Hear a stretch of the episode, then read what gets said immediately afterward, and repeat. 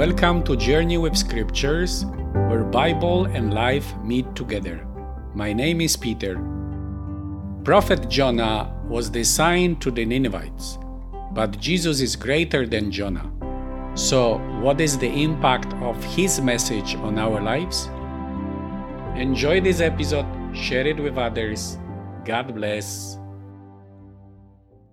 Luke chapter 11, verses 29 to 32. As the crowds were increasing, Jesus began to say, This generation is a wicked generation. It looks for a sign, but no sign will be given to it except the sign of Jonah. For just as Jonah became a sign to the people of Nineveh, so the Son of Man will be a sign to this generation. The Queen of the South will rise up at the judgment with the people of this generation and condemn them because she came from the ends of the earth to hear the wisdom of Solomon. And now, something greater than Solomon is here. The people of Nineveh will stand up at the judgment with this generation and condemn it, because they repented when Jonah preached to them, and now something greater than Jonah is here. Most of us are familiar with the story of Jonah that rebellious prophet who didn't want to go to the enemies of his people to preach the word of God to them.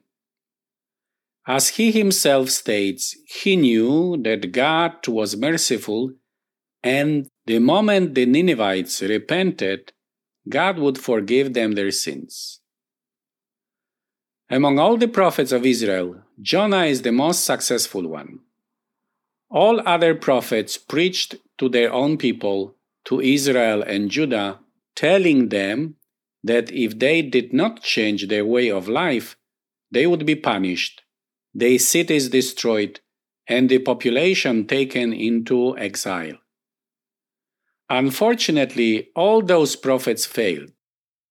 The Assyrians destroyed the northern kingdom of Israel in 722 before Christ, and the Babylonians destroyed the southern kingdom of Judah in 586 before Christ.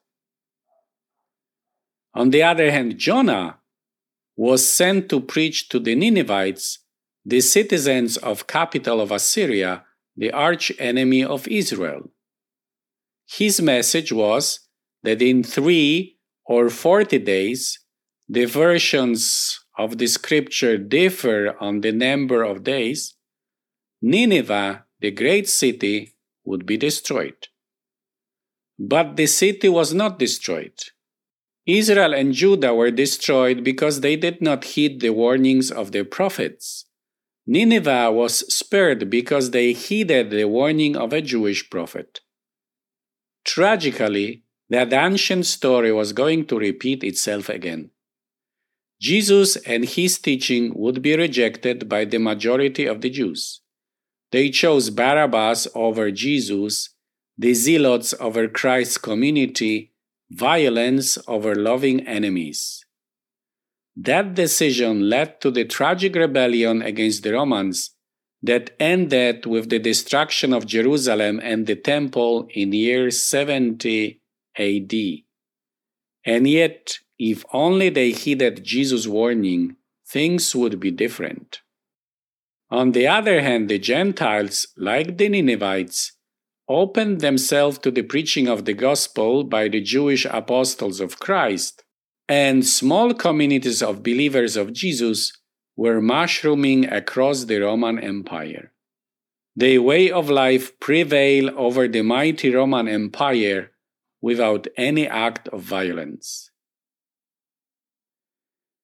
Jesus' life and message remains a sign for every generation.